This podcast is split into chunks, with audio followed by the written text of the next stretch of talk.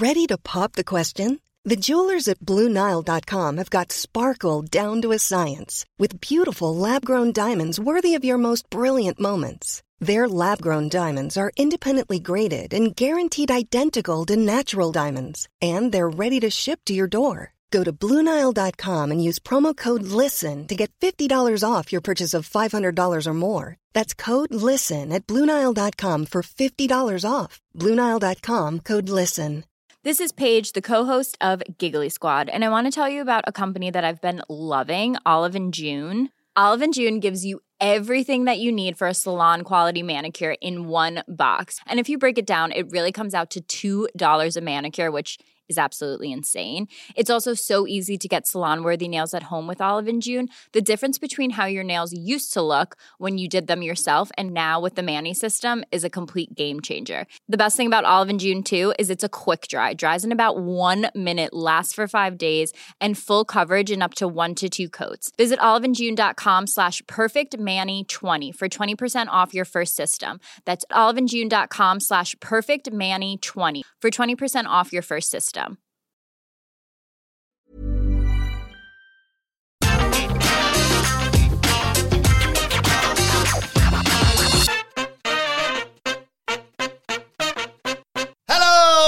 And welcome to the AEW Dynamite review. I'm Adam Wilbourn from What Culture, joined by the Dudley Boys of What Culture, Michael Hamflett and Michael Sidgwick here to review everything that happened on last night's episode of AEW Dynamite. But before we get into it, if you're a fan of this sort of thing, make sure you subscribe to What Culture Wrestling on either iTunes, Spotify, wherever you get your podcast from, for daily wrestling podcasts where we not only review AEW Dynamite, but also AEW Rampage, Raw, SmackDown, NXT 2.0 Oh! pay-per-views. We have interviews, roundtable discussions, and a roundup of the week complete with a bloody good quiz, of course, on Wrestle Culture. As I said, though, joined by Hamflett and Sidgwick to review Dynamite the day after National Cowboy Shiz Day. And what a show this was, Sidge. It was an incredible show, even when I didn't necessarily want it to be an incredible show. And I also think it was an important show hmm. because if you recall, after Double or Nothing, they were immediately shunted to Fridays, and they kind of and they kind of took a month off when it was like Dustin Rhodes versus Nick Comoroto on a Dynamite main event, um, because they, Exploding, wouldn't you? because they knew they were going to get absolutely demolished in the ratings, and they decided, right, we're not going to get any numbers on Fridays. We're resuming live touring, so let's just save loads that we've got planned for a big relaunch, effectively. After All Out, they did the Cincinnati Homecoming and the Suzuki Incident. And I personally really enjoyed watching Jon Moxley celebrate for five minutes, but you could tell they bucket the timings up. Of all people, Moxley needed that moment and deserved it, but that wasn't a particularly good um, follow up to the momentum generated um, by All Out. But this very much was. Yeah. This is very much get interested in these incredibly phenomenal prospects of medium and schmedium and uh, long term directions. Also, here's a babyface being mint, your hero being mint. And here is an incredibly potent challenge. It's, it's a weird one to, to to talk about this, and we'll talk about it properly in a second, Hamflett. But you know how I like my bullet points, and they're often quite hyperbolic to attract people to the number one wrestling podcast in the UK. I mean, why try harder? But still, um, because I I've head titled this, you know, Bryan Danielson turns heel. He hasn't really turned heel. He's always been a bit of an arse, really, and we'll talk about that in due course. But to just to come off what Sidge said there, a hell of a springboard following the pay per view. They they you know enjoyed what has gone down, but they haven't wasted any time into into moving forward. Yeah, I would personally classify this as a good show with great developments rather than a great show. I didn't feel like I was watching a classic Dynamite, um, but it is a show, and we've there's like loads of evidence to bear this out now at this point as well.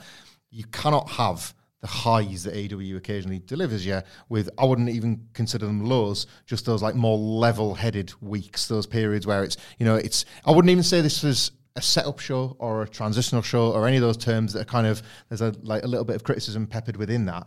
I really enjoyed the bulk of the developments that came from this without other than one glaring incredible exception like hitting the roof with excitement. Hmm. And even then it still had one. And for a 2-hour wrestling show, you go weeks and weeks and weeks sometimes on the other side not getting any. So this still had one but just a series of fantastic little developments and a great that's a great two for now between Full Gear and this Dynamite. They have really like gone full throttle on four pillars stuff, being very overt. It was a, a big night for what's increasingly feel like sort of like a podium race. And like I'm looking forward into drilling into the details of how all four got on. And it's become now, it's more than just the canon that MJF described in a promo. It's something you feel like you can, you can analyze every single week. Who's gone in front this week? Who's fallen behind? It, Like mapping all of that is suddenly become more exciting. So maybe that's like something latterly that I, you want to kind of credit Full Gear for that maybe I wasn't as kind to initially. Yeah, I thought a, a show with, with great developments uh, in terms of storylines, medium to long term, as you said, Sidge. And there's a tease for later on. One of the worst lines in Dynamite history, but we will get to that. Uh, we start That's a bullet point. before uh, before we get to the the big cha- championship celebration Hangman Page. Uh, there's a there's a, a pre-recorded video uh, for the Super Elite, and uh, Kenny Omega says he hasn't watched the Full Gear match back yet. He really should, um, uh, but people are already asking when the rematch will be. He's pissed off. The Elite, all of them lost at Full Gear. He's disgusted, in fact, um, but not a Hangman. Um, he congratulates him. He says, "Look, there's things I need to take care of," um, and he says, hold hold down the fort whilst I'm gone. And Adam Cole goes, Don't worry, I will. And he goes, Oh, I was, I was talking to the Young Bucks. And it awkwardly sort of concludes, Perfect. Indeed, you might even call it deft. Oh, His congratulations of Hangman Page basically set up that he's more likely than not returning as a babyface. Did call him Hanger again. Yeah, I suppose. I suppose. Um, but then again, it's very fascinating because I think if they try and do heel Cole versus babyface Omega, they'll get an 50-50 reaction. But then maybe how much people will miss Omega will inform an actual fully fledged babyface turn. But yeah, the idea that he didn't watch the match back, they did that for a reason. So he doesn't know that the Young Bucks aren't quite as behind him as he thought they were before the actual pay per view or before Hangman Page said that to him. The little dissension tease with him and Adam Cole. I also liked what I interpreted as maybe a little reach to the Young Bucks saying he didn't specify that I lost. Oh, we all lost. Like we're all the same. We're all in the same position here. Don't like compromise what I'm doing as the de facto leader of the stable. I very much read into that.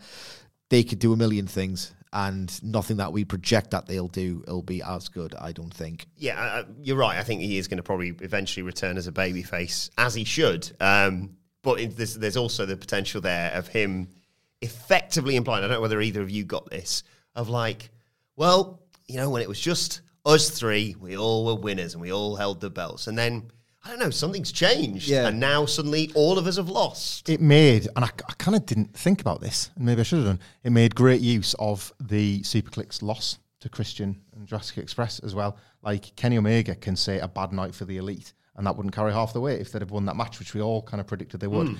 I am not always um, because sometimes it's really hard to measure and you get them wrong. When the deep cuts hit, my God, they hit. Cleaner, I got this on TNT, which for those that don't know is like an all-time bit of wrestling Twitter patter where Kenny Omega, as usual, was getting pelters for something or other, and one of his super fans came on saying, "Don't worry, Cleaner, I got this." for that line to make it on its head, it's like AEW's great for that because some of them don't land, some of them belonged on being the elite. That would genuinely be one that I would have been saying, should have put that on Dynamite. I didn't know I wanted that until I heard it, and it was Adam Cole saying it. Just lovely. I hope the Omega Mega fan realizes that it's affectionate. It is, it is. Because other, otherwise, they've just punched down at like, punched down at one of his stands. It's very loving. It is very loving. And yeah, the angle's great.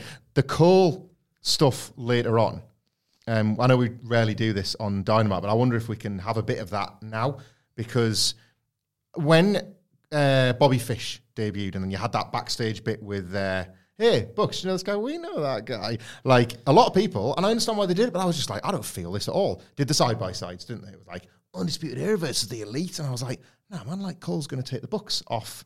But then this idea that Bobby Fish doesn't realize that he's changed wrestling promotions, and he was like, and that is undi- it. whoa, whoa, whoa, like, that has for the first time shone a light on that situation. Kenny Omega still loves and trusts the Young Bucks, and he hasn't seen Matt Jackson's nod and all that sort of stuff. Kyle O'Reilly's coming in, and if he's not, pray for him. Like all of a sudden, yes, I have visualized it, and it's another it's the, just the spider web, isn't it? You just mm. it goes it like you initially start with one feud and then it goes outwards and outwards and outwards and outwards, and they could go in so many different directions. That's discounting Rushmore that could indeed exist before Kenny Omega even returns to television. Like the narrative avenues are just hmm. luxurious. They've afforded themselves so many ways they can go because I don't even think like I believe Adam Cole's love for Bobby Fish.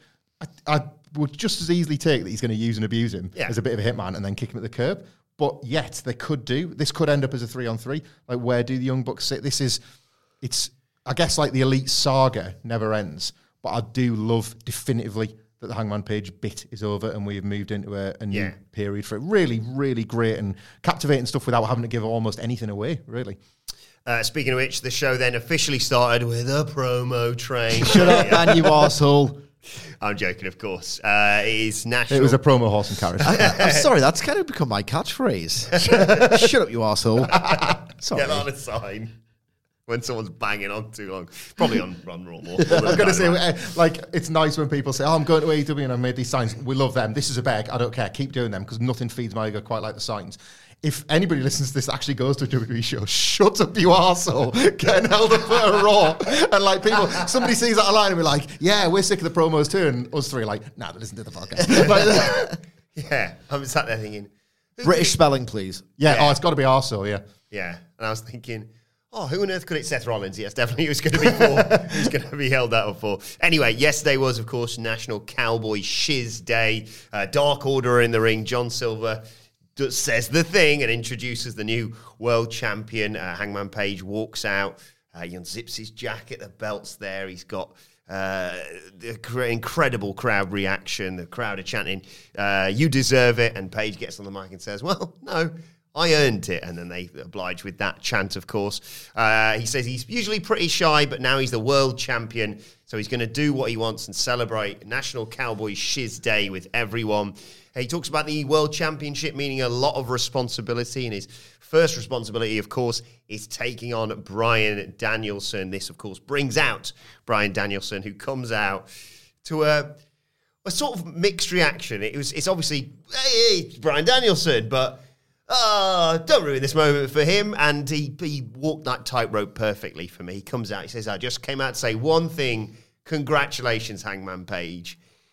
He is a little surprised. It's just so so right. Okay, there's the nice stuff, and now here comes the reality. I am a little surprised and a bit disappointed. It's not Kenny Omega standing across from me. Um, and Page responds by saying, "Well, that's because I beat Omega at Full Gear in under 30 minutes as well."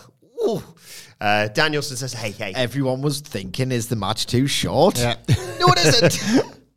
Uh, Danielson says, hey, I, I, I didn't come out to start any beef. I don't want any of that. Obviously not. But um, uh, he says, to be to be fair, you arsehole. uh, he's not wrestling someone who's going to dress as a Ghostbuster for Halloween. He's come to kick some ass. Um, but apparently, Cowboy Shiz doesn't involve wrestling. He's here to wrestle.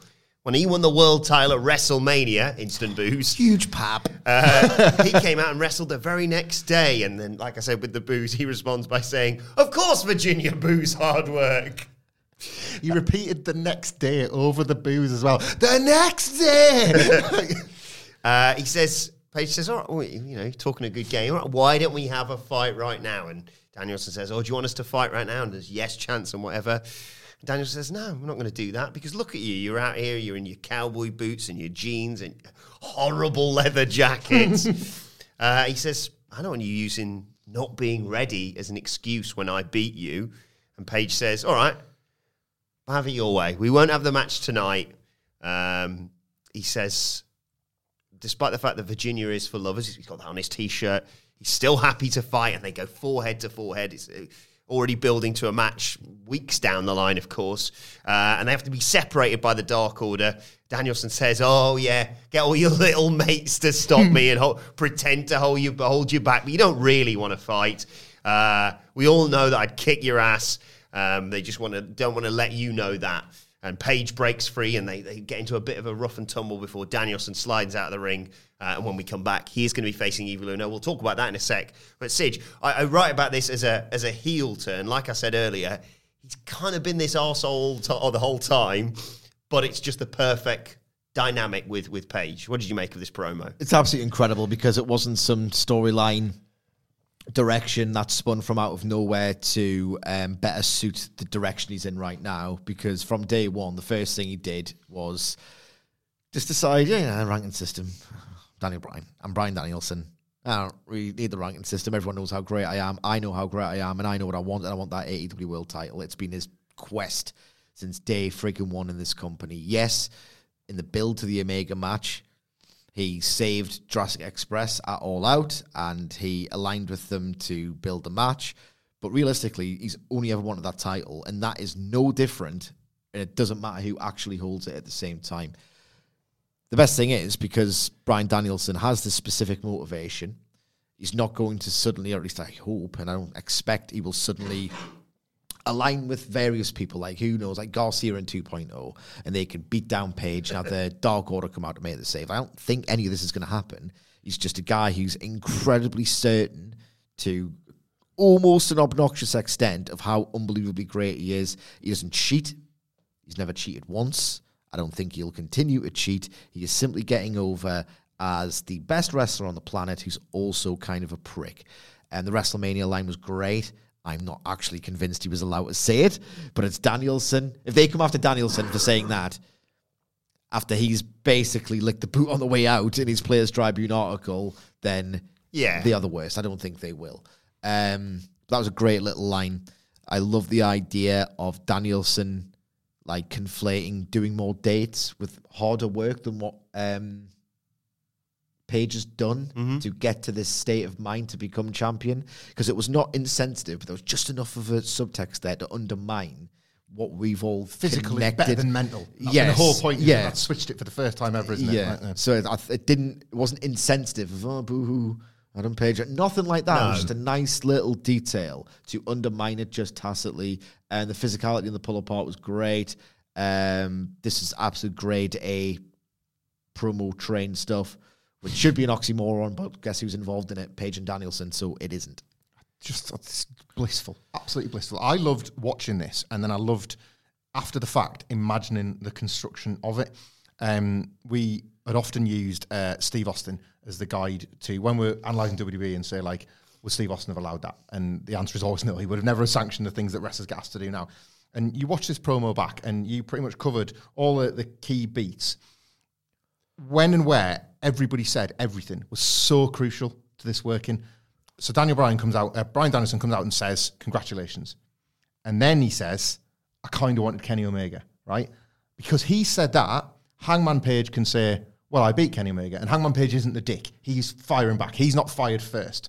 Then Bryan can say, "I didn't come out here to start a beef," and it's like, "Well, if you didn't, why did you have to put in that little dig?" You see, like it's so important the way that's ordered, and you can sort of imagine uh, Bryan Danielson, Hangman Page, and Tony Khan, or whoever was in charge of the segment, sitting together and making absolute certain that everything can be defended and everything is so tight. Dan- he did, Bryan did the typical WWE, but not tonight. And how did he do that? He said, because I'm dressed to wrestle and you're not. Yeah, he's not backing out because of. I don't think I've ever seen that done. He did the cowardly thing and then came up with a rational reason that made him in that moment not seem like a coward. Incredible. Um, and I just I thought like, and then that very last case of like, the, you've got the pull apart, and if there's any sort of any doubt left in the um, the confidence now of Hangman Page as champion, they give you the his mates aren't even holding him back, and he proves that that is the case, and he bursts out from them and he attacks him. I just cannot praise those specific details and the ordering of that because one wrong move and you leave a window open to criticize and say, "Well, I mind like I know Page is confident now, but he didn't need to be an arsehole as well." He wasn't. He was kind of like prodded into that, and again, Danielson's heel turn as a result, and he wrestles. He's he's a genius pro wrestler, so he knows how immediately how to flick a switch and become a heel in the match. But You'll just shake Hangman Page's hand at the end of it, and that'll be done. Mm-hmm. as Daniel Bryan, and I think we're going to talk about this for years to come. That WWE run is one day. We're going to go into detail about that was underrated. As Daniel Bryan, he made the snap heel turn against AJ Styles convincing. Remember how his face just changed? I'm going to take the low blow. Sod it. I'm going to win the title. He made that work. This was more artistically pleasing than that. It's just a testament to how great uh, Bryan is. As Sidgwick says, this is not a let's invent a rivalry in 60 seconds. He's very, very quietly informed this. But when it was time to just like go up to top gear on it, he just nailed it straight away. Like any company is blessed to have him, and the biggest one in the world was stupid not to realize that. One more thing before we go on. What I loved about this promo and the delivery of the line, kind of shocked and disappointed that it isn't Kenny Omega. That ties directly back to him saying to Omega ahead of the Grand Slam match, this isn't about the title now, but one day it will be. In his head, he's thinking, I'm going to go for that title at some point. Mm. So when he says last night, shocked, it's because he thought all along that he was going to wrestle Kenny Omega for that title. I love this so much. I forgot about the Evil Uno match. as in, it happened, and I think it went to break, didn't it, as the, the pull apart happened. And I thought, that's all great and all, and all that, but what are they going to come back to? Just they've all awkwardly walked to the back. Oh, no, of course, it's Danielson versus Evil Uno. Uh, and Uno uh, gave a great account of himself. He, he actually uh, was was uh, leading the match early on, so, so Bryan Danielson just slapped him, just slapped him as hard as he could across the face. He saw that. You saw that quite a lot. Uh, kicks, chops, etc. Uh, Bryan very insistent. He has until five. Always love it when they say that. Um, so Danielson starts dominating off the back of all that. Uno fires up, attacks him in the corner, hits a hurricanrana, hits a hanging neck breaker, gets a two count off that, and then Danielson again just fires up, slaps him, chops him. He's mouthing off at him the whole time this is going on. Corner drop kicks. Uh, Uno cuts him off though as he goes for a third one, hits uh, or goes for a, a senton atomico, uh, to which Danielson gets the knees up. He hits the how do I say? I can never remember. Psycho? Psycho. Busaiku. I will. I will try. I just. I'm very terrified of butchering the the, the way of pronouncing Try. that. Yes, uh, he hits the knee, uh, the running knee, and you think, oh, cool. Well, that's the match finished. Pin him. Nope. He's an obed. Uh, he takes him. He stomps on his his effectively unconscious head, and then puts him in a triangle choke. Needlessly, the referee stops it. Uh, Post match, Tony Schiavone gets on the mic and says, "Sir, bit of a mixed reaction to, to that near murder that we've just witnessed." And he says, "Look, I came out here to congratulate this guy, but because of how much of his uh, because of his behaviour, I've had to kick Uno's head in. And you know what? I'm going to do it to every member of the Dark Order. Uh, next week they're in Chicago, uh, and he's going to do it to Colt Cabana. Yes, yes, please. We predicted that he might run the table with the Dark Order, and that would be the way to turn him, rather than to uh, rather than just outwardly do it on night one and then have him do it as a heel. We thought it's a bit of a horrible thing to do, isn't it? It's beat up all your friends en route to beating you up. Um, so they're going to do it this way instead. This match, Maury was- pointed out that it's a really nice uh, sequence of, of Geographical events. yeah of, of members of Yeah, the Dark Order, it's just- and like they're in Silver's hometown in a couple of weeks. It was a Reddit thread. I Ah, know okay. you know I'm loath to put these guys over, but unfortunately, it was on Reddit. it's nice though. There's about ten good posters on there, Yeah. in addition to all those who overlap with my Twitter follower count. No, I, this match was tremendous. Um, I want to give a special shout out to Evil Uno here because, of course, this was very much a Bryan Danielson evening, and he knew that he had to just kind of play a role in that. But the man wears an all over face mask, right? It's not a Rey Mysterio thing where you can emote a lot behind it. The way he used his head and neck on those slaps to elicit sympathy off the back of them and positioned his body, quite honestly, like you do in an Iconics pose, to get to get that sort of that chop feeling that you would get from a, a chop fest or a Walter match or something like that. Fantastic. Like, w- like, I think Evil Uno's had a good week because a lot of arseholes came out against him, and then even more cool people came out and said, "Nah, Evil Uno's class." And I hope he's taken that for what it is, which is that like the the discerning wrestling fan respects him a great deal, and then he's had a match that's hopefully proved a few doubters wrong as well. Really, really tremendous. But yeah, like Bryan Danielson's an artist. If this is an art form, he's an artist. Um, right down to the fact that, like, again, trying to defend himself, all I came out to do was congratulate him. Like, you've got black on your trunks instead of white now. You were choosing violence in the very beginning, and now you've got to enact some of it on your next champ, like the champion's best mate. Like, next week, it's going to be a tight black t shirt. The white Yeah. t shirt's going in favour of a tight black one in Chicago. And you were studying Gorilla, and the moment he said Bryan Danielson, you went, right, that's my cue. I- I- hit my music. I've I've waited long enough for this bloody party, and it had only gone on two three minutes. You know, um, so tight, just so like so pleasing as a thing to watch. But there's not a single gap. There's not any plot holes. This is just so organically engineered, and it's because like WWE, like, like maybe the best wrestler in the whole world, go to the opposition. It, it's it's happened, and this is the consequence of it. December 18, 2019, you get told that in under two years, Evil Uno is going to have a wrestling match on Yes. AEW television with Daniel Bryan, and the crowd are going to jeer Bryan and get really behind Uno. What an absolutely unbelievably well booked company this is, and what an insanely talented guy Daniel Bryan is, Bryan Danielson is, and the fact that they are together remains totally thrilling. The nicest thing I can say about this match is that I got greedy and thought that's a bit abrupt, but only because I was really enjoying it and thought they could do genuinely something well above four star tier if afforded time. But that's not the story here at all. The story is you want to give something to Uno, and as Hamflett very eloquently points out, they did and he did himself. Yeah. I thought everything was balanced and paced wonderfully to get the best out of, to tell the best possible version of the story. Evil Uno is someone who deserves your respect going forward. Subsequent to this, Bryan Danielson is just in absolutely incredible form. Um, the fire up spots were great. Danielson's total and utter vicious cruelty was great. And he sharpened his face to like a triangular point after the knee. And he put his finger, out, waggled his finger at the crowd. I Yeah. forgot to mention that. Just like that's one of them. That'd be like gifable. Like he kind of went, no, no, no, no. Like that. I've had enough of this. I just It's just absolutely incredible. Um, second by second, a little micro masterpiece for the story they were trying to tell in the ti in the time they tried to tell it. I was low key getting a little bit bored of one of the major AEW storytelling drivers. Wrestler fights associate of main rival Yeah, you've said this a while. Yeah, and associates plural of rival before getting to the main match. I'd much rather have it that way than any other way. But when you see it so often, it gets a little bit obligatory. Tying Danielson's work ethic shtick from the promo into this new sequence of stuff, giving us yet more Danielson matches, is a perfect version of the device. uh, sensational uh, backstage promo from immediately after the match, presumably at full gear between MJF and Darby Allin came next. MJF comes in, he's taking the tape off, and he's got Darby Allin's face paint effectively smeared all over him, and he apologizes, but he says, "That's not what I'm wearing right now. I'm wearing Darby shame." All he keeps hearing is everyone's name or every name but his own.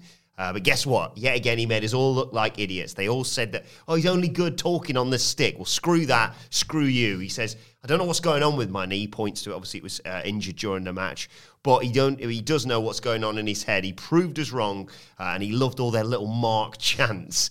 Uh, he says, "Look, you can hate my guts, but you've got no choice to admit how good I really am. I just beat Darby with a headlock takeover." Uh, and he says he's excited to go to Norfolk. Uh, who knows what's next on the horizon for one of the best in the world? He's doing the belt gesticulation as he's saying that. Uh, he says, for the man with the best right hand. His name is MJF. He's better than you, and you have no choice but to admit it. Headcanon time. I think this is the first time that a wrestler has cut a post match promo immediately following what they've done at the pay per view and they've just put it on Dynamite because it was so great. In my head, I'm thinking, is MJF, the second he walked through the curtain, said, nip my babyface reactions in the bud mm. because that is not on. It's not his fault. was it a misread of Agent in the Knee Cell? Do you think that like they didn't imagine that he would kind of get over as a babyface by selling his knee? No, he was, was a getting big the part of chance, the he was getting the chance before that. He was getting mm. the, they were going 50-50, like within minutes.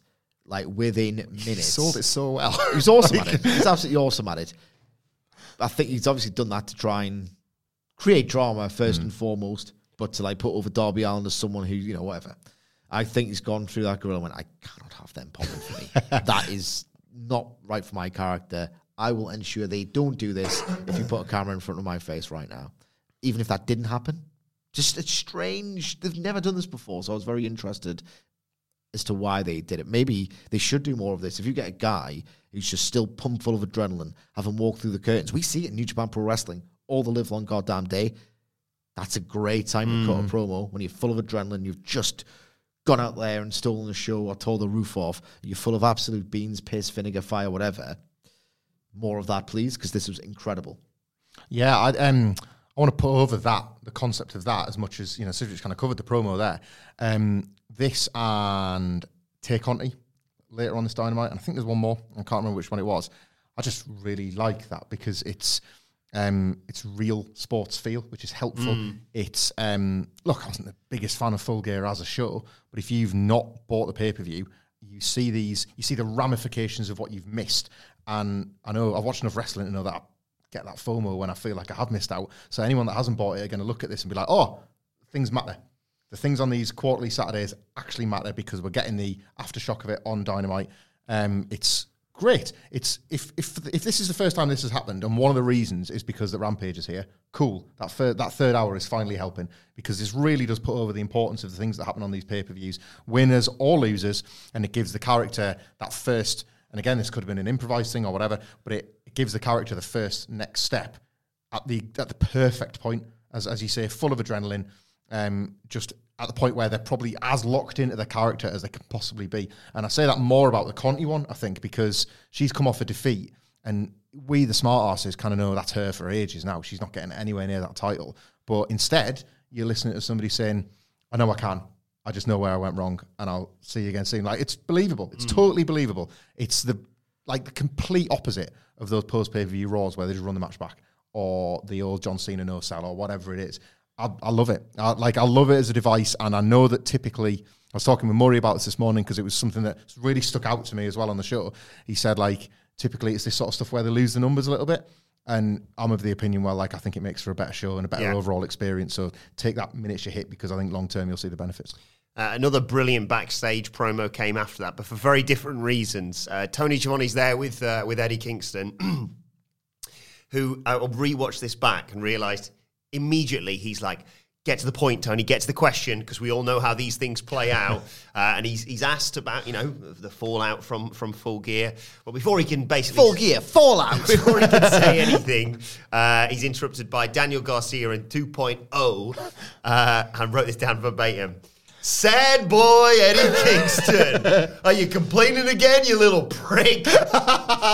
Perfect. Um, they said, uh, Best. what, what are you moaning about now? Is it because you didn't last as long against Punk as our, as our son Daniel Garcia did? Make match lengths canon. this sporting vibe of you know com- competition and the ah man, yeah, more of this. Uh, Kingston isn't happy with with all that. Uh, with 2.0, one of whom he calls Blockhead. okay, I'm not happy about that, but still. Uh, and he said, "You all right with these two grown men calling you their son?" That's not all right. I'm not happy with this. And he, he squares up and they they be butts heads with Daniel Garcia. Effectively, uh, a match, uh, a fight is suggested. It's going to happen further down the line. Uh, and uh, he sort of shoves Daniel Garcia, and you hear 2.0 as they're taking their son away go, You want a taste? Loved it. Um, and Kingston goes, I'm off to catering, and says, Why can we never have a backstage promo without being interrupted, Michael Hamflett? it's a chain now, and they can't keep getting away with it. But they have picked the best people to include in the chain. A few weeks ago, CM Punk on commentary says, "God, it's safer out here than it is in that backstage area." And then CM Punk gets interviewed by, uh, gets interrupted by Eddie Kingston.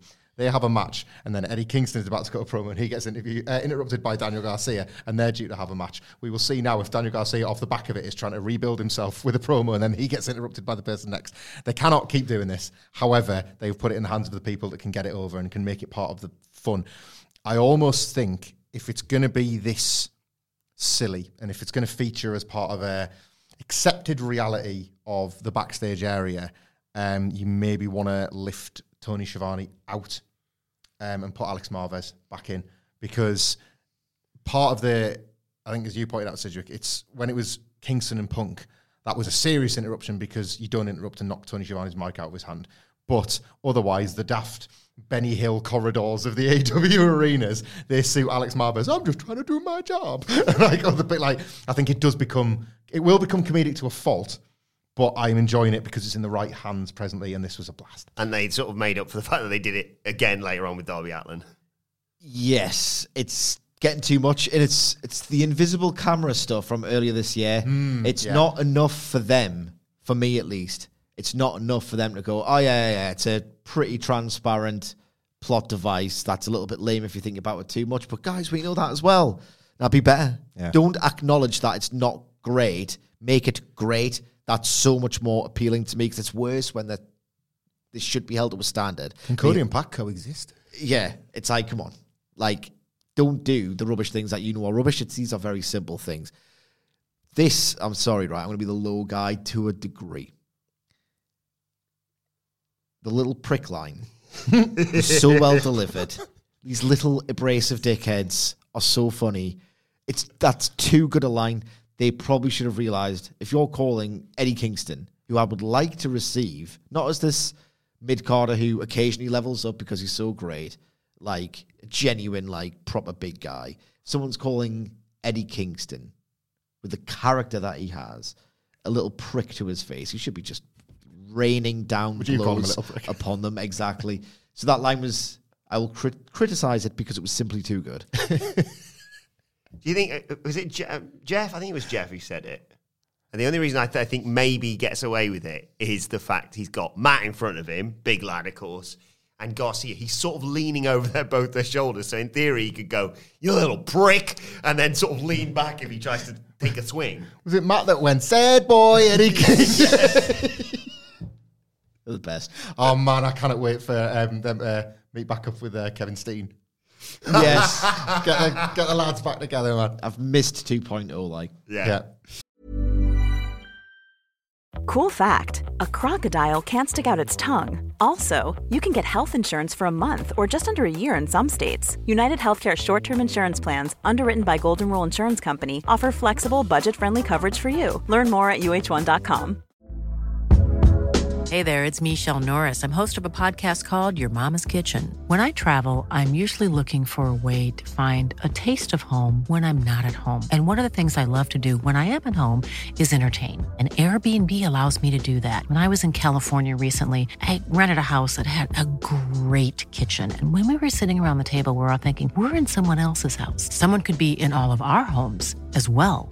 If you have a home, but you're not always at home, you have an Airbnb. Your home might be worth more than you think.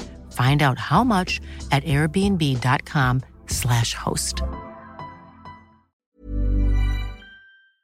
Before we go any further, though, this show is sponsored by BetterHelp. Now, we all carry around different stressors. They can be big life worries or just, you know, little things like your favorite wrestler not being used properly. The thing is, when we keep them bottled up, it really can start to affect us negatively.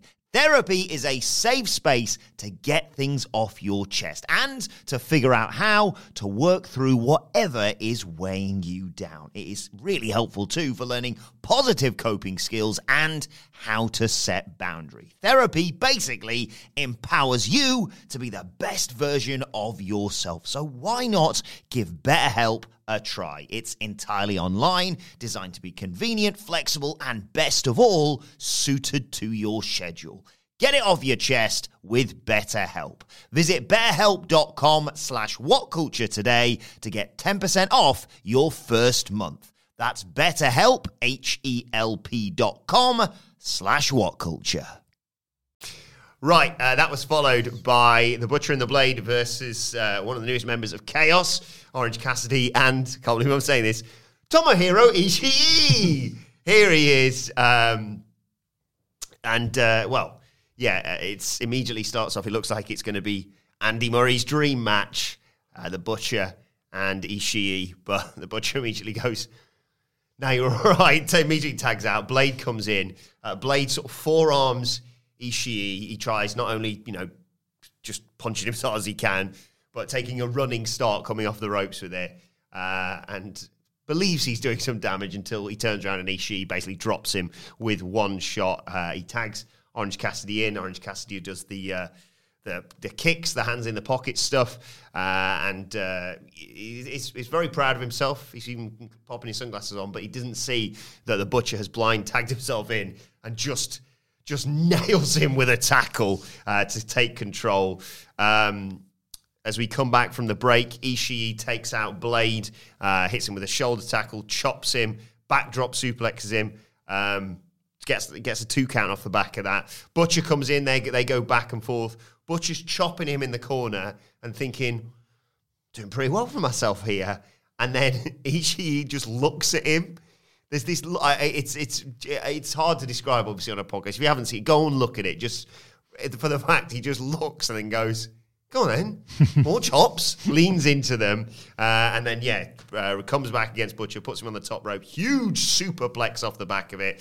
Um, the HFO, uh, uh, or should I say specifically, Matt Hardy and the Bunny uh, are ringside. He distracts Orange Cassidy. That allows Butcher and Blade to hit their combo suplex uh, on him. But Ishii dives in to, to save his teammate to break up the pinfall. He just drags the lifeless corpse of Orange Cassidy over, tags himself in. Um, and it looks like uh, they're going to use shenanigans to, to win the match yet again. Hardy and, and Bunny are there distracting him. Blades behind him with the uh, brass knucks, but in comes uh, Rocky Romero to pull him out of the ring. Um, Orange hits a huge dive onto to all of them, and then Ishii just nails Blade with a with a lariat and the uh, sort of delayed vertical brainbuster for the victory. And he there's a nice bit where Orange Cassidy sort of slumped over. Uh, st- he stood up, but he slumped over, and Ishii raises him up to celebrate the victory for Chaos. Sidge. It's just joy, just professional wrestling joy. I got enough out of it that I expected. Dot dot dot. Just if I'm being a little bit harsh on like a really fun. Ultimately, this was just undercard televised fun that did in fact like act as a chain in the sequence of something else. So it wasn't just a stupid indie rific thing. It was like the joy you get from seeing those old pre-pandemic spring break match graphics, except it's a bit better than those matches are when you get past the huh, match graphic. you look huh, the match graphic, and then you do you want to watch the match? How much do you really want to watch the match? Like they're visual punchlines essentially. This was that, in Tomohiro Ishii coming out to Pixies. Like, the odd couple tag team actually worked for me here. like if they want to do anything else to cover all of my tastes, it would be like wrestling, that type of music, and maybe do like the um, David Lynch strobe effect for his entrance. Then you've got basically everything I've ever liked. Um, so that was great. The match itself was more fun than it was very good. Tiny little bit of drama at the end. Like it was really well constructed. Uh, just the various juxtapositions of Ishii and Cassidy. Um, they knew exactly who to pair him with, and it all makes sense in this storyline. That isn't that great, but I appreciate the endeavor. Like they've got Ishii. Can we get him? He's over here. Yeah, can have him. What do we do? And it's all very well thought out. Like it's so much more well crafted than just a three star bit of fun has any right to be. I feel like I'm the low guy on this, I, I, I- and I do feel like a misery for it as well. I didn't have a lot of fun with this, and I, it felt a little, um, it felt a little underthought to me.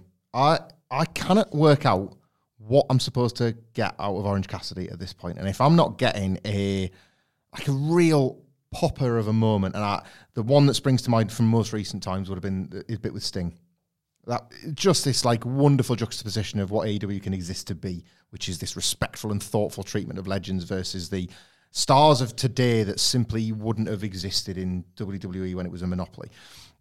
I, it creates those moments, and that's why everybody gets. That's why everybody fizzes with excitement for. And I didn't really fizz throughout any of this. It was a like it was a perfectly well worked match, and I have zero complaints about it.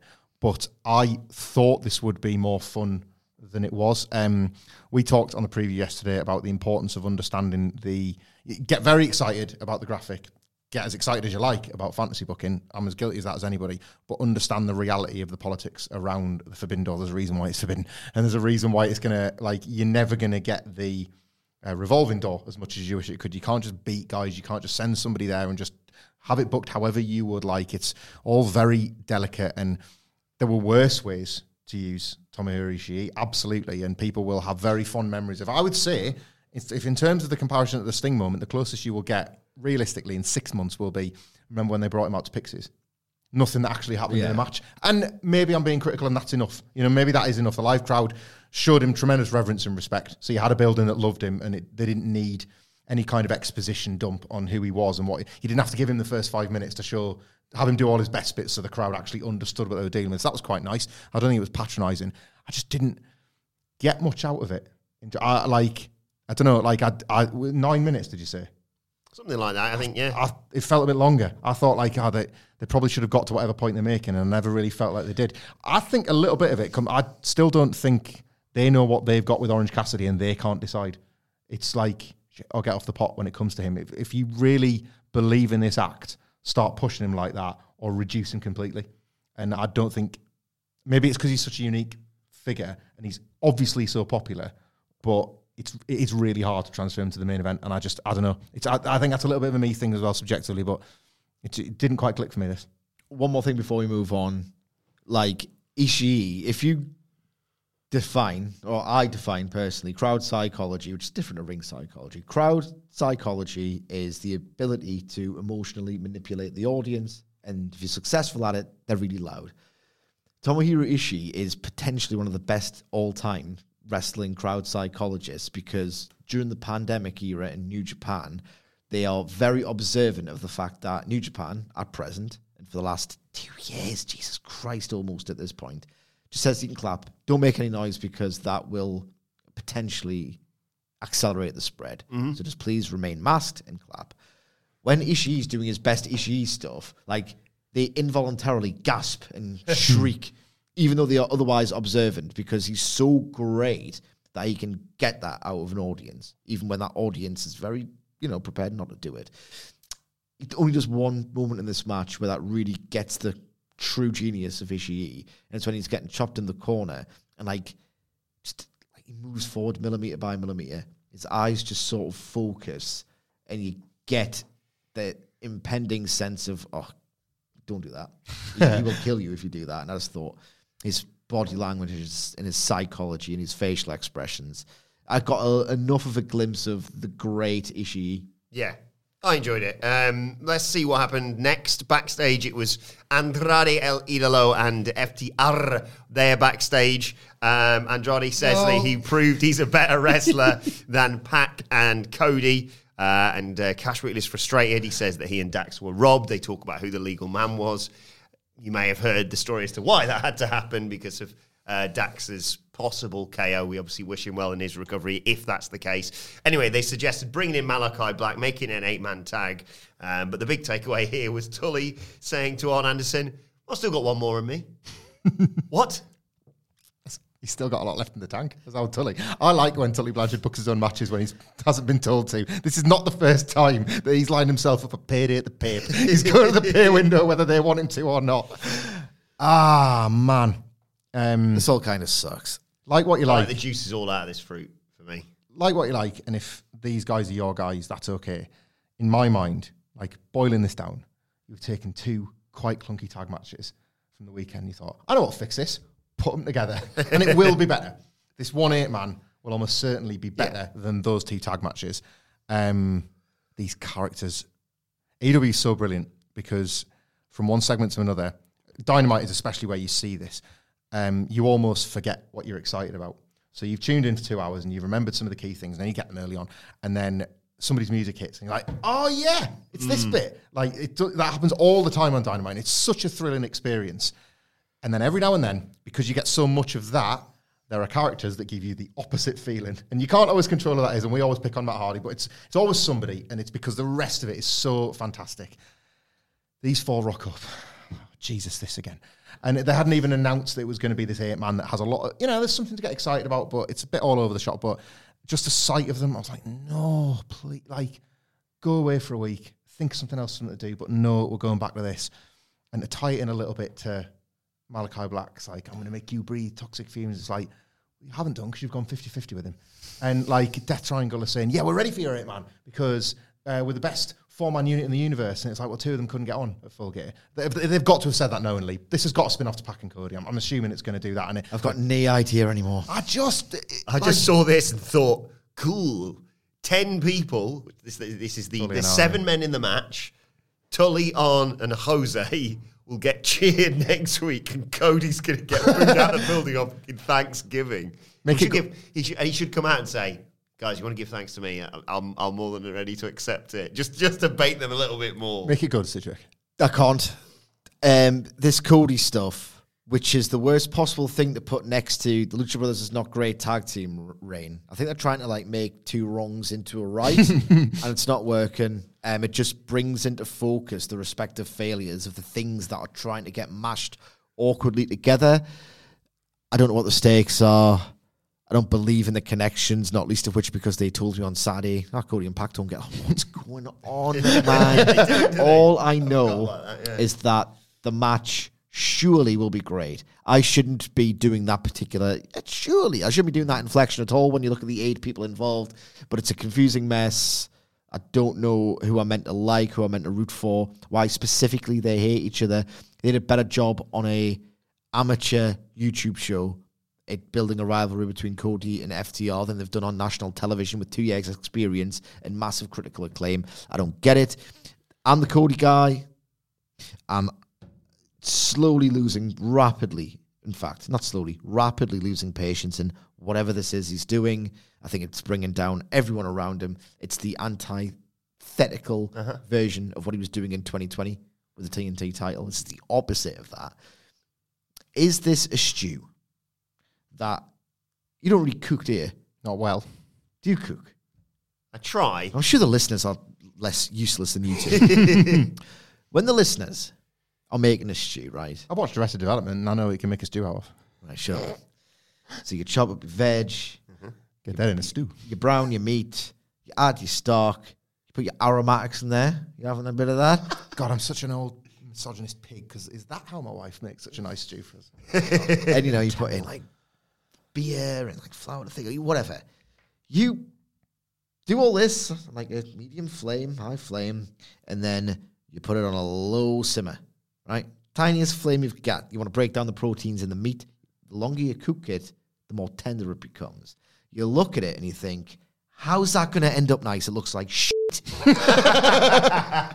you just see some water, some vegetables flopping about, some meat where you think that looks so chewy and Yeah. pale, and like you get this like skin and bubbles. It just looks awful. And then at the end, you're like, "Ah, this happens every freaking time. Why am I surprised? At the end, are you uh, like. Uh, Hey, hey, hey, hey. You all right? That's what I say to my stews. This is a stew. This storyline is a stew. I've got Dax Harwood popping out the pan. I've got Cody on the top. And, uh, Giving you criticism for having more old fashioned stew that we used to like. yeah, and I'm thinking, this looks disgusting. Is it going to end up good? Shortly after, on Dynamite, three wrestlers came out for. I'm going to get someone on Twitter, by the way, well-meaning, saying, you know, you should be your garlic and onions in at the start. I know that, man. I'm not doing a recipe here. I'm just talking on a podcast.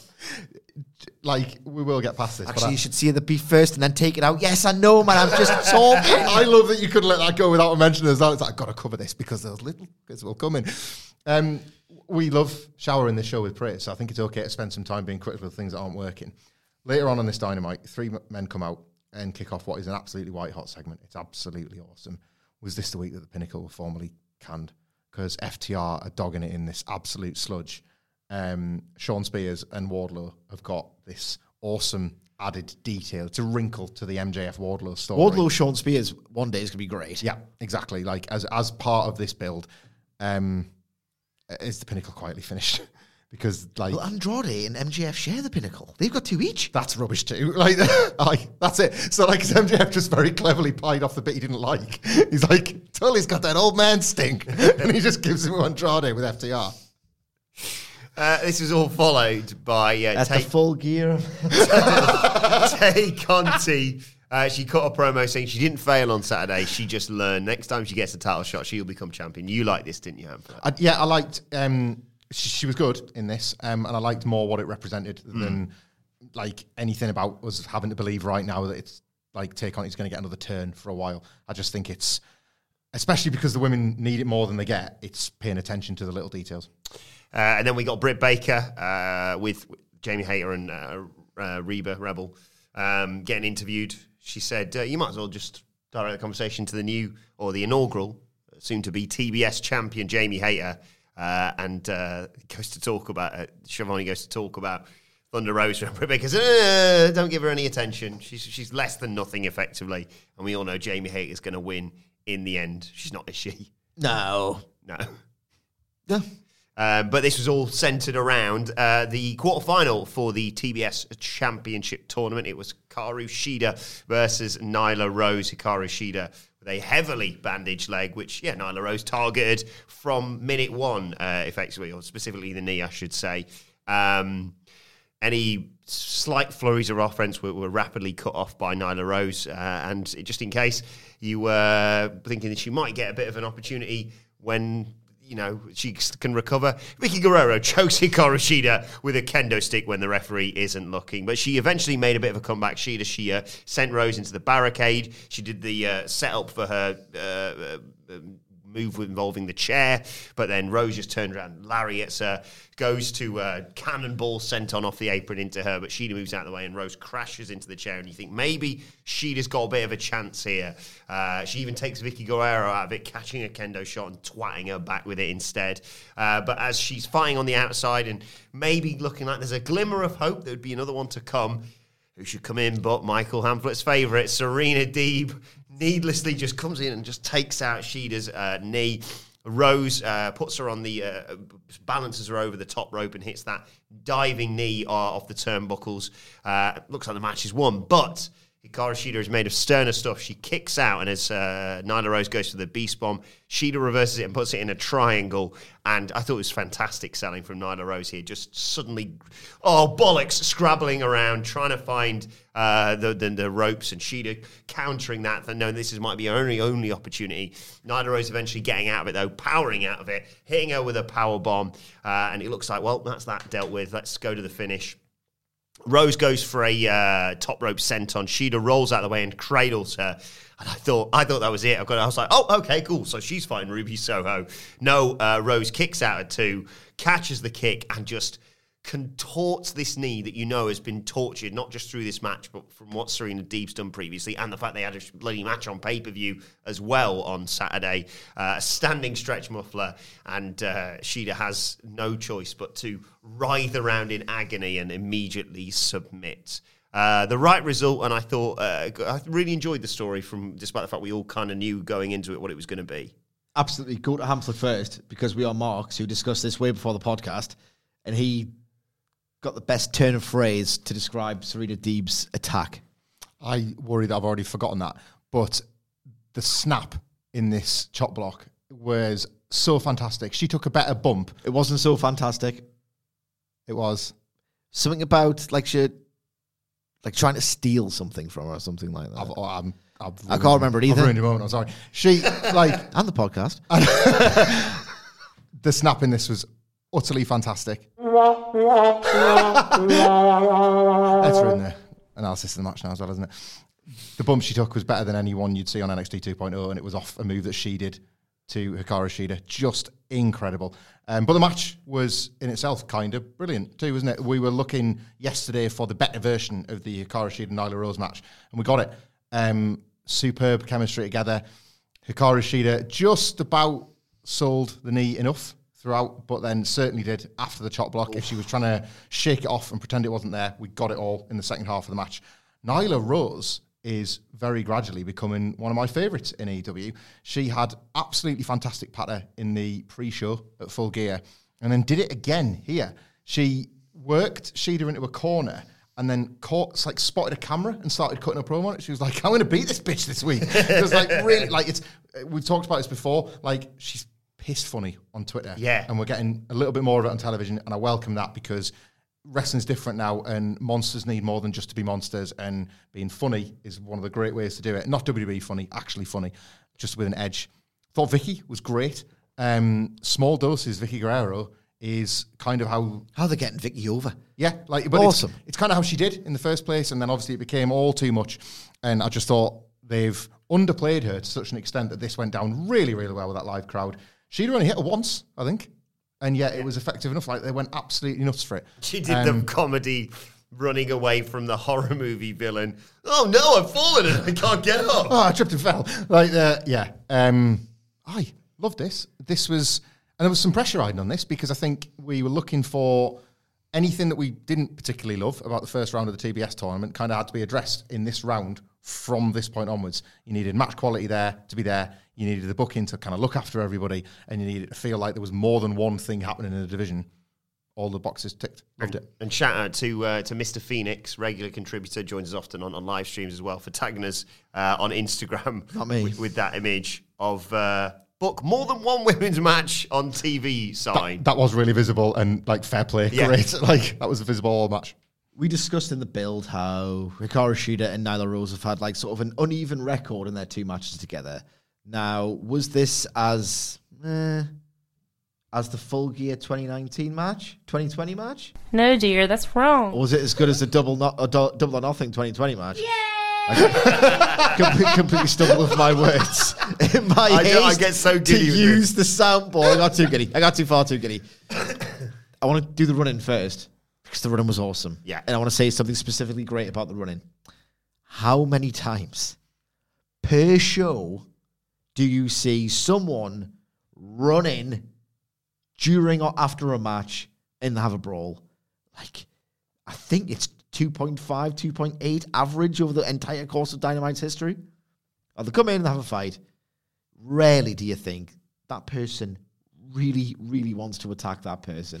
and that person's really good at sneak attacking that person.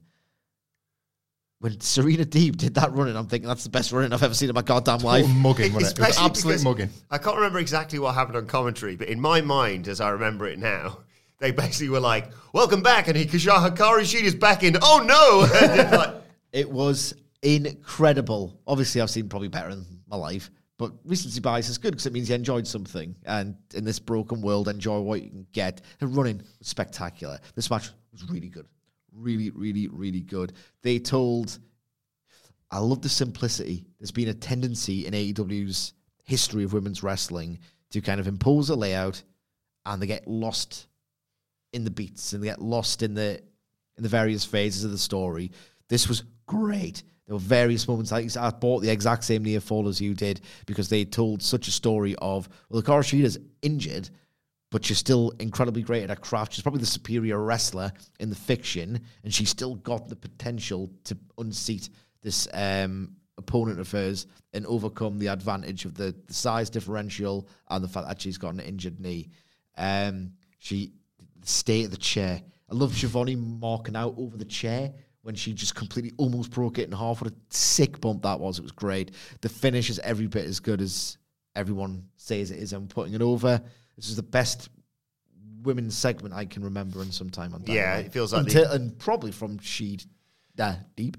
yeah, the, uh, the it feels like the tournament's finally sort of kicking into gear. Aside from the, you know, like we Full said, gear. So- full Do you know what, gear, right? The sign is worth highlighting. The point that the sign was making is very worth making. On balance, I, I was worried that it's going to sound like like breadcrumbs is are to be praised, and they're not. But if you look at this, and as I say, there was like a number of things to address, and they did it. And if you think ultimately this match happened, and more matches need to happen as a result of this match, that's good booking for trying to widen the net with the women's division. But that happened in the Britt Baker promo too, because Jamie Hayter versus Thunder Rosa was set up. But what that revealed to us was that oh, they're finally getting to Britain Thunder Rosa. They've wisely realised that nobody's really buying these B opponents, so get to the A one, get to the point. So you've got Jamie Hayter versus Thunder Rosa get there because you're getting to Britt Baker versus Thunder Rosa. Jamie Hayter will lose to Thunder Rosa, which is going to free up Rosa for Britt.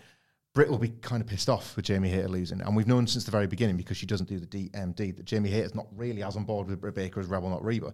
So th- all those spin-offs off a promo and all those off a match, things are not fixed, things are not fine, but I felt like they were trying to get somewhere this week, and I quite like that. Yeah, and I think in the, if you include you conclude Wednesday and next Wednesday, you've got a hell of a seven days of women's wrestling Yeah. in AEW. You've got Jade Cargill, Red Velvet again uh, on Rampage this week. We'll talk about that, of course, in the Rampage preview tomorrow, and then next week, as you say, Thunder Rosa versus Jamie Hayter. Uh, right, next up, One more thing.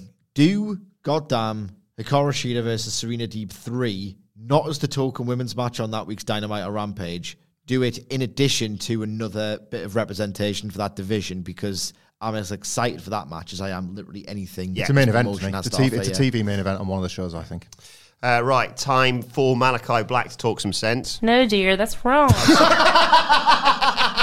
no, he's talking some bollocks. Uh, uh, he's talking about nightmares and stuff. They're going to haunt the faces in Chicago. He's Toxic gas. going to make your to- air toxic, corrupt your lungs. Go, Cody's going to lay on the ground gasping for air, and they're going to talk about. They're going to realise, sorry, the small part they play in the massive story in front of them. Take deep breaths while oxygen is still on your side. I've, I've had enough of this. Listen about Rod Stewart during this. It's so rubbish.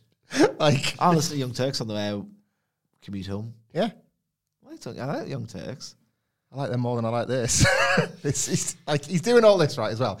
One of the reasons we used to rip the piss out of Bray Wyatt, which everything gets you in the end. I'm kind of starting to miss it, right? But like missing that, not missing him. Missing I'll that. take Wyatt on Raw. Yeah, I, like all of a sudden I've started thinking, could he win the Rumble? Because like let, let's watch that for a bit. But like one of the things we used to take the piss out of with Bray Wyatt, and something they never ever betrayed in the fiction with the Undertaker for the first ten years of that character's life. Um, you can't talk like this when you've gone 50-50 with the guy you're talking about. You cannot. It does not Bad work. enough when he said like, "Well, you may have won the match, but I've corrupted you," and I was like, "That's not the uh, objective." And, and is it even 50-50 at this point? Because yes, he won the second match, but it was with all that cheating and a roll up. So like, Yeah, he missed it. you- all the credibility is drained from this bollocks when you're not when it's not guiding you to victory. You are effectively you're alluding to magic powers and you ain't getting it done. It's daft. Uh, Sorry, Cedric. Anything you want to say on this? No. So we- We're going quite long today, so we'll just move, move on. Um, uh, it's MJF. He comes out with uh, uh, Wardlow and Shawn Spears and gets a fairly negative reaction from someone who won clean as a sheet on Saturday. Um, Shawn Spears says uh, MJF, who, by the way, can defeat any of your heroes with a simple headlock takeover, uh, would really appreciate absolute silence. And you can guess that sort of reaction that the crowd gave him after that sort of line. Anyway, MJF gets on the mic and says he wants to explain something to the bumpkins in the crowd. He checks all the boxes. He's easily the most complete pro wrestler on the planet. He's the past, the present, and the future. And if he wanted to, he could take their hometown horse and send him straight to the glue factory. He could take a cowboy shiz on his entire title reign, but the rankings, they don't tell that story. Uh, they don't tell the truth. Even though people hate him, they know deep down he deserves to be the next AEW World Champion. I'm going to pause this very quickly. I believe it was Matt Reigns. Apologies to whoever it was, uh, if it wasn't Matt who tweeted this to us. Someone who pointed out yesterday when we were talking about MJF being, you know, a completely viable number one contender. It is going to be funny if he, toward, towards the end of this year he starts racking up wings and then they get wiped at the end of the year. That was a bit overstated, I think. What's that? The wins and losses getting scrubbed year reset year on year. Like I know they do, but didn't set anyone back to zero out like that. So Well, they this all this sort of stuff about MJF, I think this could play into it. Him complaining about not being given a shot is going to be in opposition with the fact that, as Excalibur says, he basically only works when he's contractually obligated to. So the argument will be wrestle some more matches and you'll get your shot. And he's like, that's not fair. I should be the number one contender. When all he wants to do is take the match against the jobber who he beats in a minute and a half. I quite like how eventually those two things will have to oppose, and he will like stubbornly fine. I'll work. I'll work you stinking. Like you made Jericho work five times just to fight him, and Yeah. he didn't want to wrestle once. Like he's right. Made Cody jump through all the hoops. If I absolutely have to, fine. I will wrestle for the wrestling company. Jesus Christ! Like I love that as a potential. Like I'll jump through your stinking hoops, sort of thing. Uh, well, as he says, uh, no one in the locker room is as good as him or on his level. CM Punk's music hit. He comes out, the crowd lose their minds, holy shiz chants, etc. Uh, and Punk slowly walks his way to the ring, never takes his eyes off MJF. And MJF doesn't panic. He just waits for everyone to calm down a little bit and extends his hand to CM Punk and says, I'm Maxwell.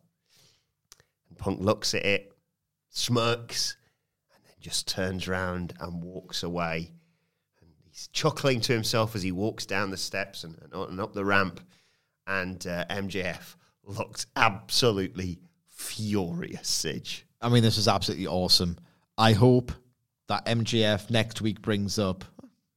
Thought he didn't like interrupted, getting interrupted, and then In Chicago, let's not forget. yeah. Yeah. and then Punk in response can say, "Yeah, yeah," but a gesture of disrespect, and then like make it clear that's what he's exactly intending to do. Otherwise, it's a bit of an oversight from the very reason that the Kingston Punk feud happened, just to make this cool moment. But the moment was so goddamn cool.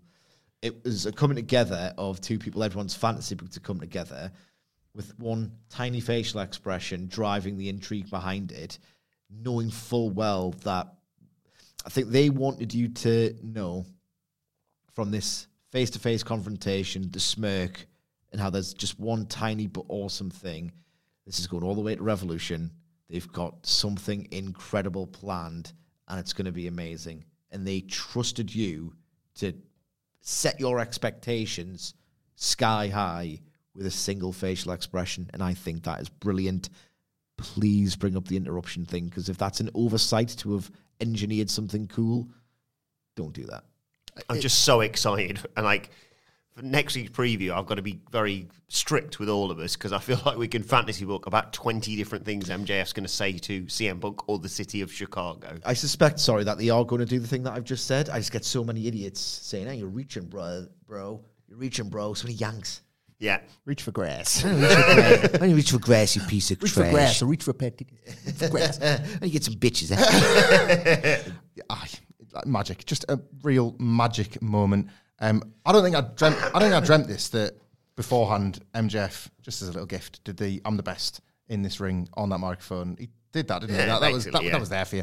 Um, I think next week he's going to come out and like, uh, oh yeah, I saw Bryan Danielson crushed you, that guy's spirit worse than you did, like in Chicago after Danielson's battered Colt Cabana, and let that be the first one that we can all dive on because we're all so excited yes. about like we've all just been like clamoring to know more about what's going on. Like you, wa- that was a being the elite thing where Hangman Page was celebrating when the title on the Dark Order waiting, you can see Cabana in there waiting like. CM Punk there, like he's staring over people's shoulders in the videos, just in case they're even sharing the same bit of uh, film. This was this was great. This Yeah. is brilliant, and they can take as long as they want because aye, Revolution's like what February. Yeah. Um, Careful, lads. He might break out the MMA shorts again. We all know what happens when he does that. I, it's so much He looks to better do. than he has in AEW so far, so yeah, please do it. so much to do with it. It's great. Uh, right, Darby Allin's getting interviewed backstage. Uh, he says MJF didn't break him mentally, and they are going to have a rematch at some point. But he's not taking any time off. He wants to face the best and the baddest of AEW.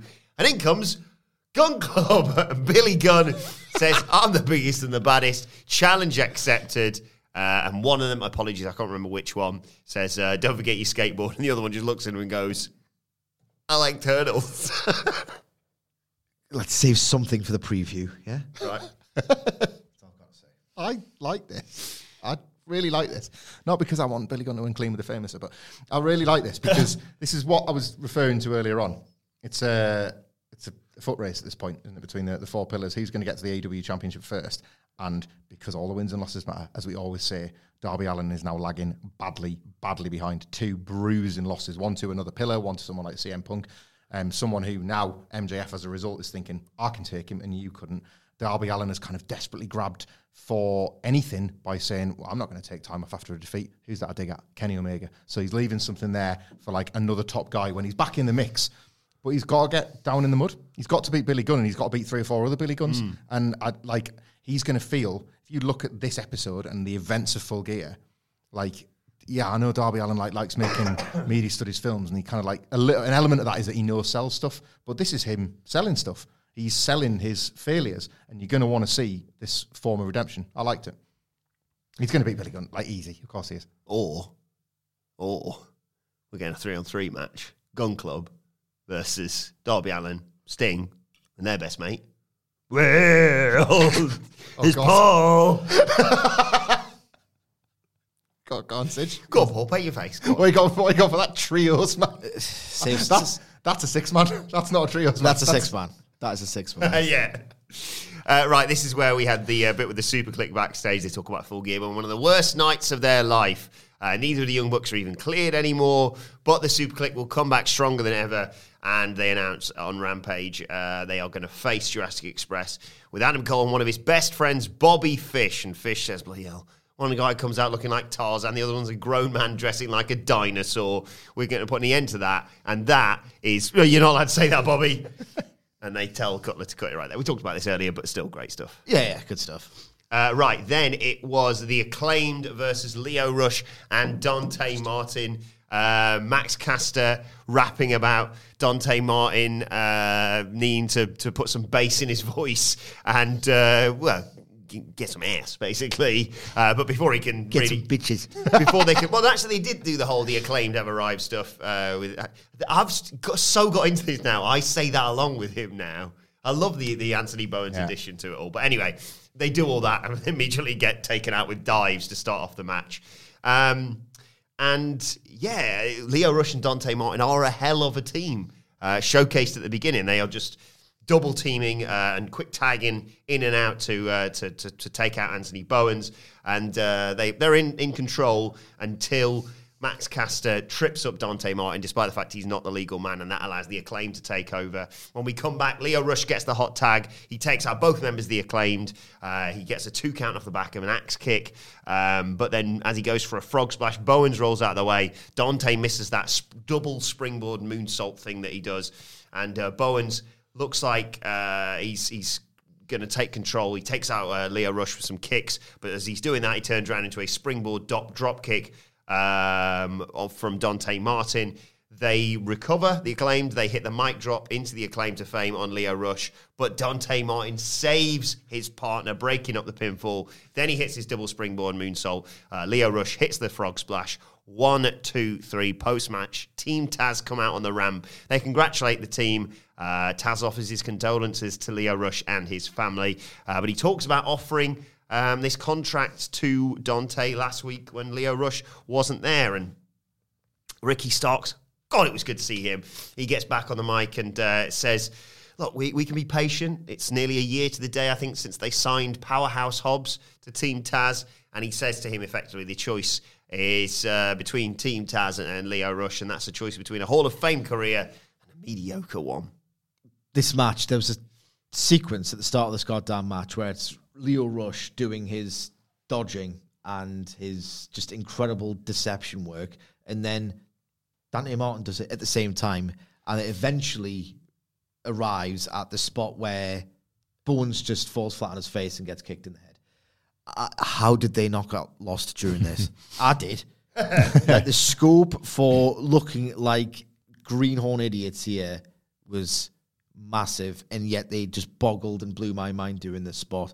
This is possibly the best, second best acclaimed match ever after the Young Bucks won. It was probably more impressive because you could see it was a Young Bucks match that they could have realistically inserted any two guys into and just elevated them. This is different. You've got I, Danny Martin and Lio Rush could be the next best tag team in the goddamn world. Yeah, you you sort of suggested, oh, you know, they could eventually challenge for the tag titles. And I watched this and I thought maybe they should win the tag titles. They're, they're, they're incredible. This this match was so much fun, so tight.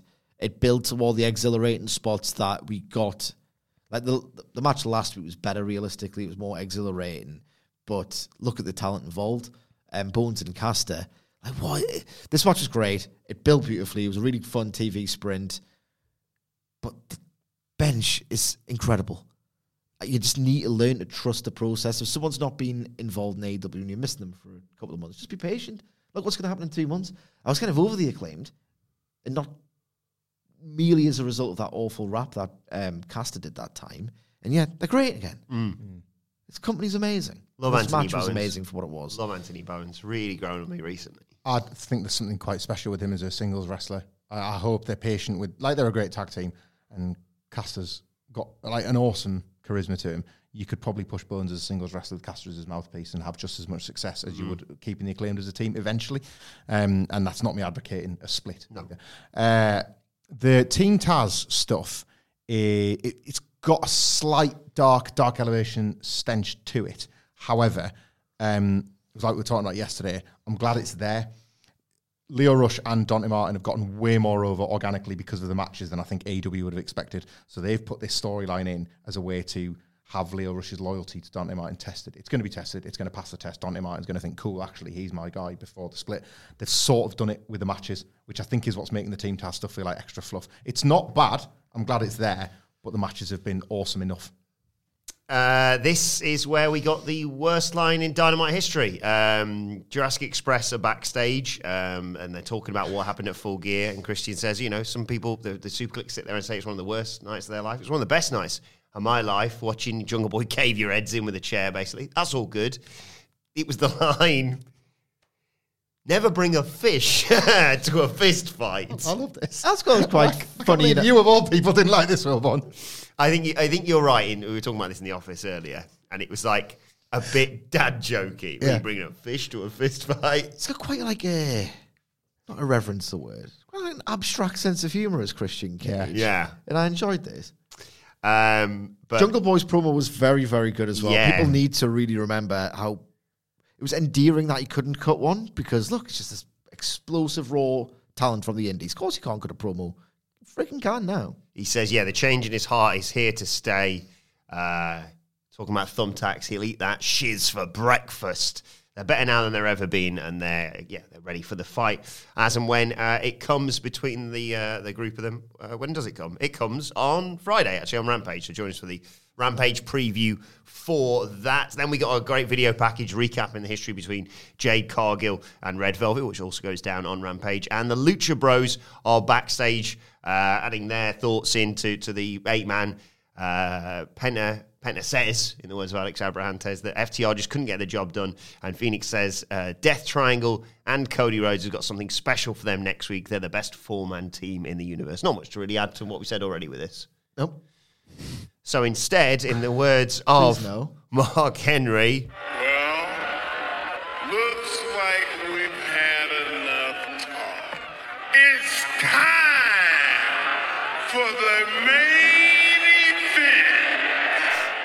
about I'm saying we've gone quite long on this podcast. Let's speed things up.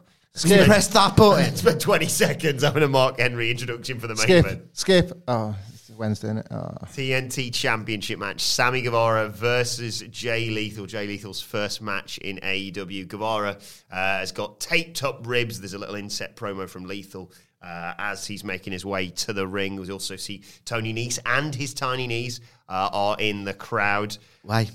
I like Tony Nese. I'm talking about tiny knees. I don't know. It's it's a it's muscle memory at this point. I think. Um, it, it, early on, it was an explosive start to the match. They uh, they go for all their big moves. Basically, uh, Guevara has to counter a, a lethal injection from Jay Lethal. Uh, tries to get him up, or does get him up, I suppose, for the GTH. But uh, Jay Lethal fights out of it, and they exchange cradles, and then have a bit of a standoff. Uh, lethal takes control. He hits the lethal combination, but Guevara sends him out to the floor and hits a huge dive. Um, as they come back, Guevara goes for a shooting star press, but Lethal gets his knees up, and that takes us into the break. Um, uh, when we come back from the break, Guevara is still being checked on by officials, still, still selling that uh, midsection of his. Um, but he fires back up, gets back into the ring, and uh, counters the lethal injection into a, uh Spanish fly. So Lethal sends him to the outside, goes for a big dive, but Guevara stops it and lands a brainbuster on the floor. Uh, he also hit a bicycle knee on the outside, and Lethal falls backwards onto a table. So Guevara comes off the top, uh, jumps to the outside for a, a huge senton atomico, but Lethal moves out of the way, and Guevara crashes through the table. Uh, so Lethal goes for the top rope elbow drop. Guevara counters it, cradles him for a near fall. Uh, Guevara then flips out of an attempted lariat. Lethal then hits him with the inverted suplex for a two count. Uh, Lethal finally gets the figure four. He's been going for it quite a while. Locked in the center of the ring. And Guevara again is scrabbling around trying to get to the ropes. Lethal's trying to counter it and scooch him back into the center of the ring. Eventually, Guevara does get to the ropes. Uh, he uh, knees Lethal in the face, goes for the GTH, but again, midsection uh, injuries prevent him from doing so. Uh, but then Guevara hits multiple rising knees, hits the GTH. One, two, three. Post match inner circle come down to celebrate with Sammy Guevara and congratulate Jay Lethal on a jolly good match. I resented how much of a tremendous piece of business this was. Like I use piece of business, not just a match, like it's an entire presentation, just what a bit of business this was. And this is how wrestling wins. By doing really cool stuff that blows you away in terms of really how thoughtful and explosive all of this was. Because Jay Lethal has been accused by multiple women of being a creepy sex pest. So it sucks that he's getting such a platform. And it kind of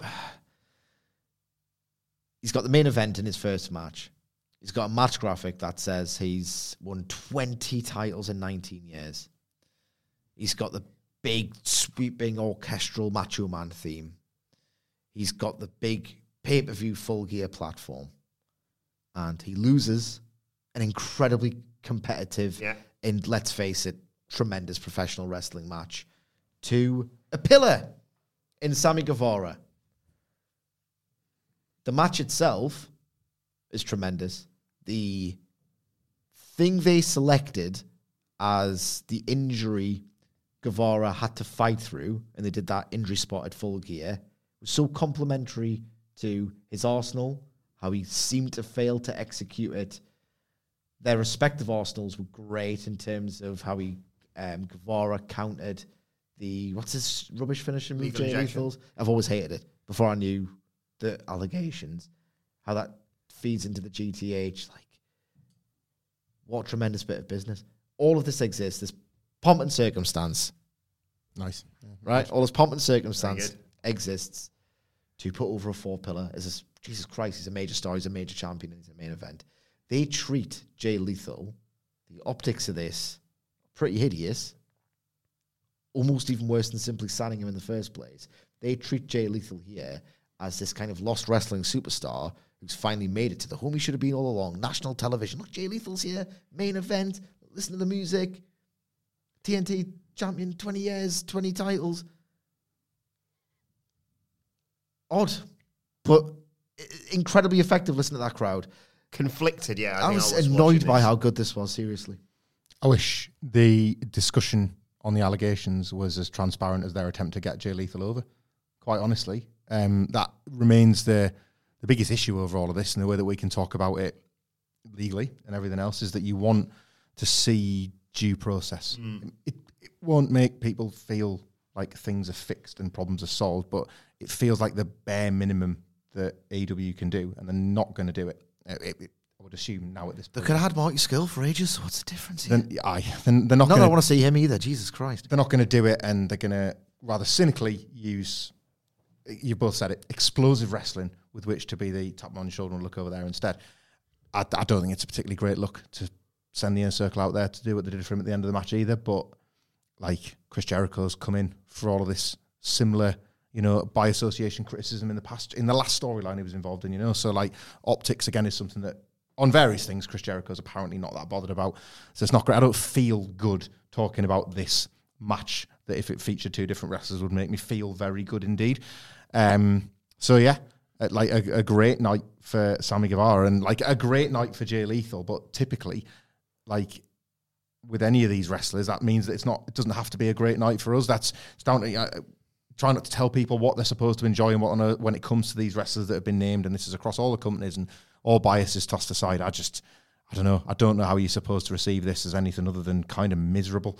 Um, like a bad look on wrestling, but one that wrestling itself doesn't really seem to care about. Uh, aye, like the AEW I used to bang on, on about this all the time. This was like the they treat Jay Lethal as if he was a glossier Eddie Kingston versus Cody Rhodes, bringing a guy in out from the cold and finding an avenue with which to justify him getting a job. And Christ Almighty, Eddie Kingston and Jay Lethal. Do you know what I mean? They couldn't be, couldn't feel on more opposite sides of the spectrum, could they? And I just. I know I always used to whinge on about the fact that ultimately there will be no such thing as the babyface brand because wrestling's not particularly babyface industry what a moment it was when CM Punk came out and, on behalf of everybody, praised Jon Moxley for the bravery to confront his alcohol addiction. In complete contrast, however, wrestling would have dealt with that for the past 5,200 years. This is wrestling dealing with how wrestling has dealt with this for the past 5,200 years. So they've given with one hand and they've taken away with a much bigger one, and it's it's such a shame. Hmm. Well, let us know your thoughts on AEW Dynamite on Twitter at What Culture WWE. Watch so you can follow all three of us. You can follow Michael Hamflett at Michael Hamflett. follow Michael Sidgwick at M. Sidgwick. And you can get your hands on Michael Sidgwick's brilliant new book, Becoming All Elite, at whatculture.bigcartel.com. Order it now in time for Christmas for friends, family, or just for yourself when you want to get away from both of those things. Uh, you can follow me on Twitter at Adam Wilbourn. Follow us all at What Culture WWE, and make sure you subscribe to What Culture Wrestling wherever you get your podcast from for daily wrestling podcasts. We'll be back tomorrow, of course, with the AEW Rampage preview and the SmackDown preview and uh, Wrestle Culture with a hashtag Bloody Good Quiz. But for now, this has been the AEW Dynamite review. My thanks to the Dadley Boys. Thank you for joining us, and we will see you soon. Planning for your next trip? Elevate your travel style with Quince. Quince has all the jet setting essentials you'll want for your next getaway, like European linen, premium luggage options, buttery soft Italian leather bags, and so much more. and is all priced at 50 to 80% less than similar brands. Plus, Quince only works with factories that use safe and ethical manufacturing practices. Pack your bags with high-quality essentials you'll be wearing for vacations to come with Quince. Go to quince.com/pack for free shipping and 365-day returns.